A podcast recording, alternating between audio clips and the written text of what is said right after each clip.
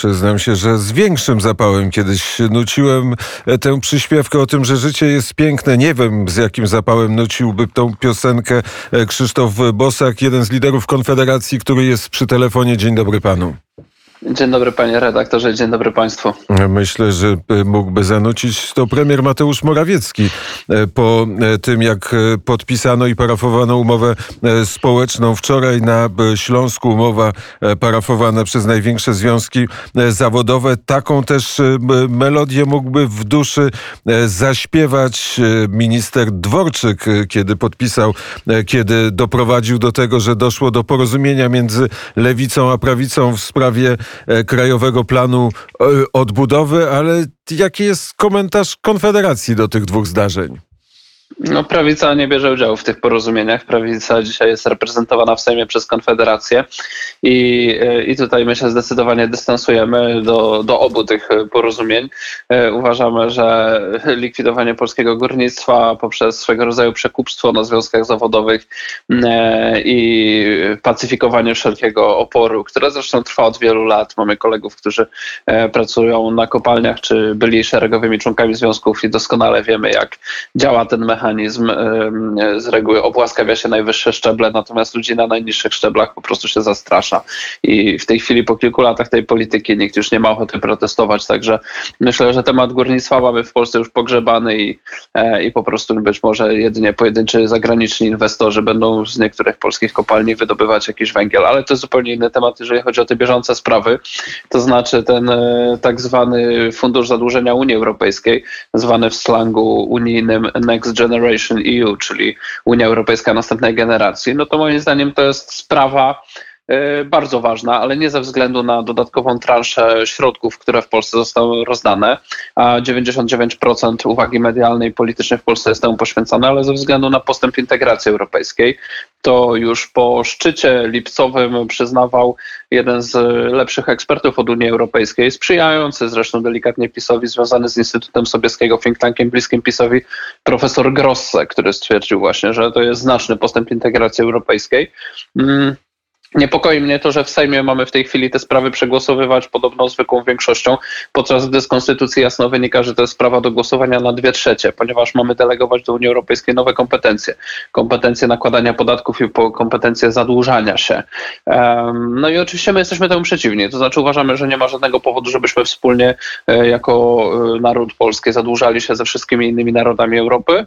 Mm, I oczywiście nie ma żadnego powodu, żebyśmy w ciemno dawali Unii Europejskiej prawo do tworzenia tak zwanych zasobów własnych. Pod tym terminem zasoby własne kryje się prawo e, nakładania, definiowania nowych podatków. E, przypomnijmy, że premier Mateusz Morawiecki, chcąc być w głównym nurcie europejskim, dokładnie tak samo jak kiedyś Donald Tusk, jeździł jeszcze przed lipcowym szczytem zeszłego roku do Brukseli i przedstawiał, że te podatki to w ogóle jego pomysł. Ciekaw jestem, kto mu to podpowiedział, bo nie sądzę, żeby sam na to wpadł. Przypomnijmy, że chodzi o podatek cyfrowy, podatek od śladu węglowego, podatek od transakcji finansowych i podatek od plastiku.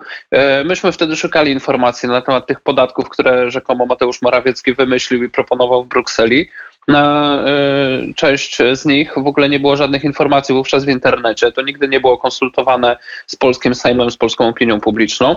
I to są rzeczy, które podniosą koszty dóbr konsumpcyjnych, to są rzeczy, które podniosą koszty transportu. Natomiast zwykli Polacy odczują to pewnie za 10-12 lat e, i nie będą tego kojarzyć z Unią Europejską. Dokładnie jak, e, tak samo jak w tej chwili e, przeciętny samorządowiec w Polsce problemów, jakie mają w tej chwili ciepłownie związanych z produkcją ciepła i jej kosztami, czy przeciętny polski przedsiębiorca wzrostu cen prądu nie kojarzy z Unią Europejską, tylko kojarzy albo z Platformą, albo z PiSem.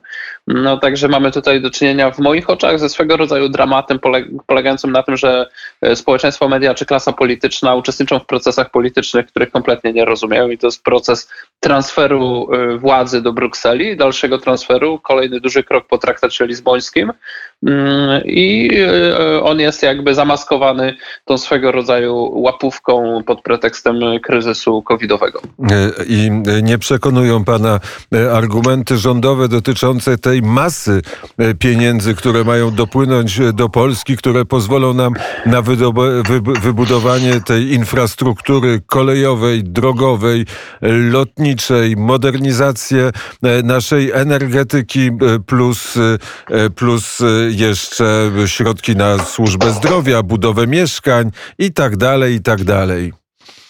No to jakby nie, nie kwestionuję tego, że te pieniądze do Polski napłyną, natomiast rok poprzedni pokazał, że y, y, z ominięciem parlamentu, to jest też rzecz, nad której nikt się nie skupił, y, z ominięciem parlamentu można wygenerować dziesiątki miliardów złotych i wydać je w zupełnie nietransparentny, niekonsultowany z Sejmem sposób.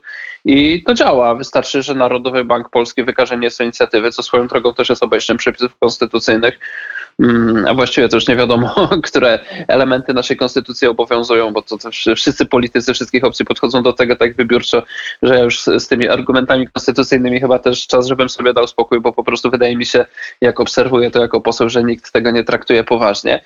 Mm, dziś usłyszałem w poprzedniej rozmowie, w której uczestniczyłem, że pani marszałek Sejmu już ma ekspertyzy prawne na to, że nie trzeba głosować dwoma trzecimi ratyfikacji zasobów własnych Unii Europejskiej. No więc skoro można dowolny przepis konstytucyjny wyminąć, no to można się zadłużać na własną rękę. Natomiast ja w ogóle nie jestem zwolennikiem zadłużania. Cała taka logika proponowana w tej chwili przez polityków wszystkich opcji poza Konfederacją, ona zakłada, że przedsiębiorcy uzyskają jakieś nadzwyczajne korzyści z kolejnej transzy y, tych grantów. I oczywiście to, co się stanie, no to te pieniądze zostaną wpompowane w gospodarkę i one ogólnie podbiją jakoś PKB. Natomiast w ten sposób nie buduje się konkurencyjności przedsiębiorstw. Każdy, kto miał do czynienia e, z przedsiębiorcami, to wie, że to, czego oni potrzebują, to są stabilne obroty. Stabilne obroty wynikające z normalnych rynkowych zamówień. Natomiast e, środki wynikające z rozdań czy z rządowych zamówień, kontraktów samorządowych, one mogą być co najwyżej takim dopalaczem. E, natomiast one nie budują w długiej okresie konkurencyjności całej gospodarki. Co innego inwestycje infrastrukturalne czy energetyczne. E, to może być pożyteczny komponent tych wszystkich funduszy. I jak mówię, tego nie kwestionuję. Natomiast pytanie, czy jest to cena, którą chcemy zapłacić za poddanie się nowym różnym obowiązkom, bo przypomnijmy, że w tym samym pakiecie, który y, też y, ma zostać zaakceptowany, czy był już zaakceptowany przez premiera y, rządu naszego państwa, jest też reguła warunkowości. To znaczy, że te środki będzie nam można wydzielać i wstrzymywać. I to, że temat zszedł z zainteresowania medialnego, to nie znaczy, że on zszedł z zainteresowania eurokratów. On jak najbardziej cały czas tam jest i powiedziałbym, że nawet się rozwija. Wczoraj widziałem informację, że Unia Europejska powołała nowy, idący w kilka miliardów fundusz na promowanie e, wartości Unii Europejskiej, w tym demokracji i praworządności w państwach członkowskich.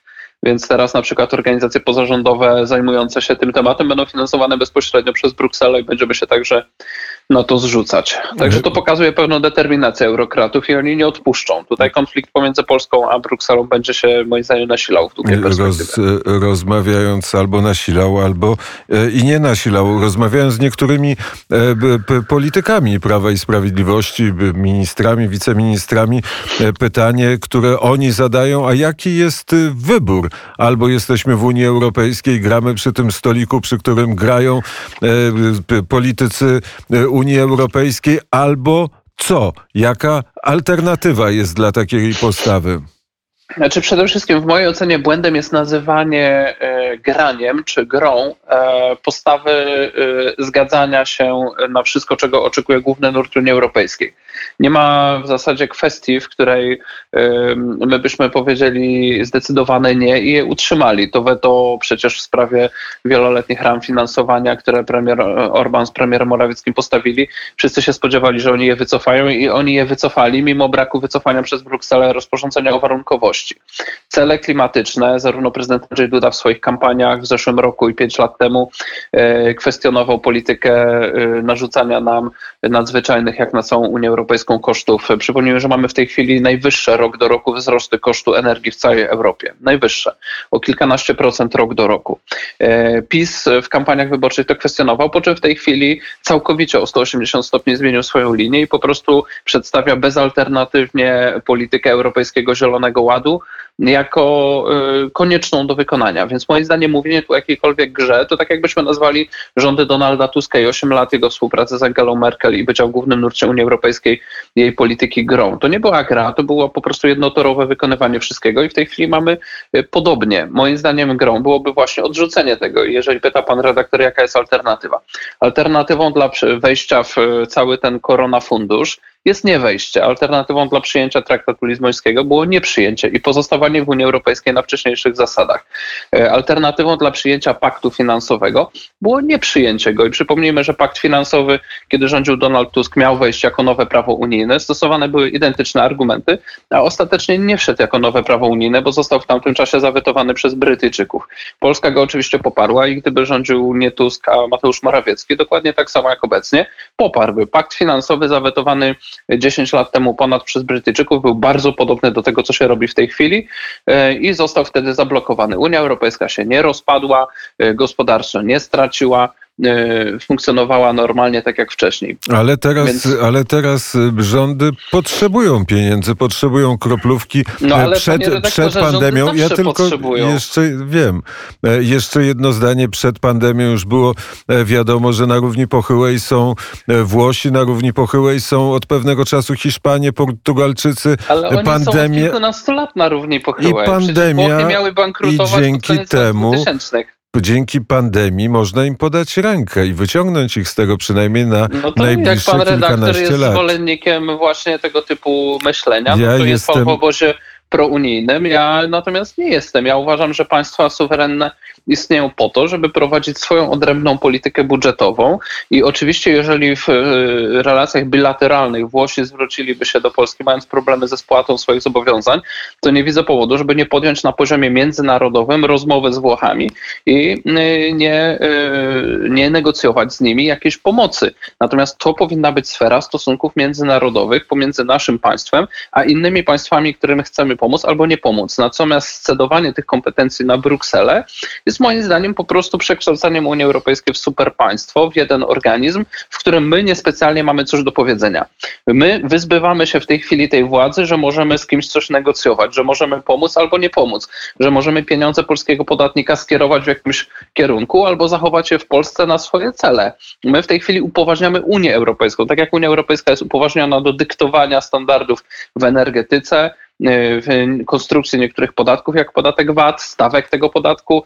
E, tak jak Unia Europejska jest w polityce antymonopolowej w tej chwili arbitrem, jest w polityce handlowej arbitrem, tak w tej chwili po przegłosowaniu tego w Sejmie stanie się także arbitrem w sferze polityki budżetowej. Ja tylko e, powiem, że czego jestem zwolennikiem albo nie jestem zwolennikiem, tego pan nie wie, bo nie jestem politykiem, tylko e, dziennikarzem. Polityk, e, polityk jest od wypowiadania opinii, dziennikarz od zadawania pytań i niezależnie od tego, kto jest czego zwolennikiem, na tym samym wózku jedziemy, ten sam Zielony Ład będziemy budować i w tym samym wielkim resecie będziemy uczestniczyć.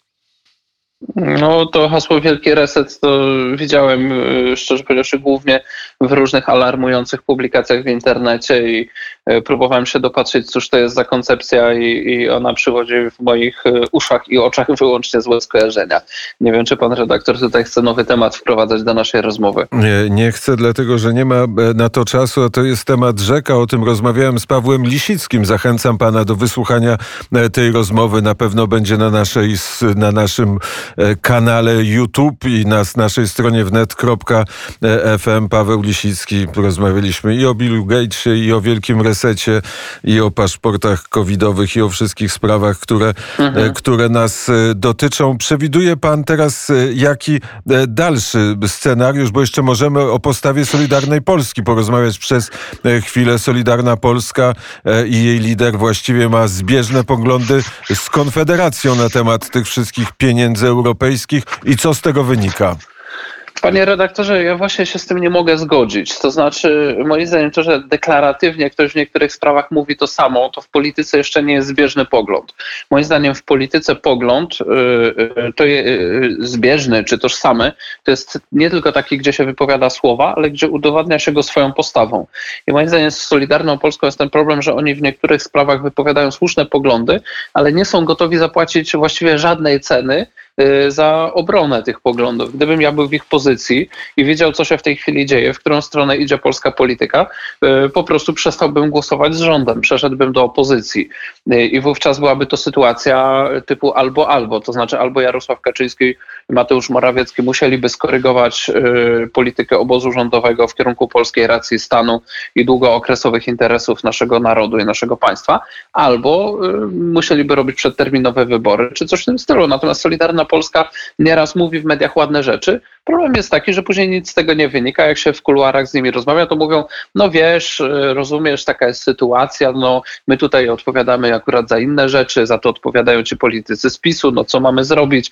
I to jest taka rozmowa. No to znaczy, mi, mi się to nie podoba. Uważam, że y, jakby przypisywanie tym ludziom poglądów, których oni sami nie realizują, jest po prostu wyświadczeniem im niepotrzebnej zupełnie przysługi i ustawianie ich w tym samym rzędzie czy nas. No, dodam już na własnym doświadczeniu, że ja e, cenę za posiadanie poglądów krytycznych wobec Unii Europejskiej traktatu lizbońskiego zapłaciłem w postaci trzech kadencji poza Sejmem. Są tacy, którzy z pisowskich list przez ten czas 12 lat spędzili w Sejmie.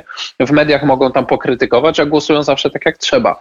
Więc zachęcam wszystkich, którzy słuchają naszej rozmowy, żeby rozróżniali postawy polityków na podstawie ich czynów, a nie na podstawie ich słów. I na tym zakończymy naszą rozmowę. Bardzo serdecznie za nią dziękuję. Dziękuję bardzo panie redaktorze, pozdrawiam wszystkich słuchaczy. Krzysztof Bosak, jeden z liderów Konfederacji, był gościem poranka wnet i na tym poranek kończymy, ale nie kończy się radio wnet, bo po wiadomościach e, Studio Wilno, do słuchania którego szczególnie dzisiaj państwa zachęcam. Mikołaj Poruszek zrealizował poranek Adrian Kowarzyk. Za, za chwilę wiadomości. Krzysztof Skowroński życzę Państwu poranek Adrian Kowarzyk. Za, za chwilę wiadomości. Krzysztof Skowroński życzę Państwu miłego dnia.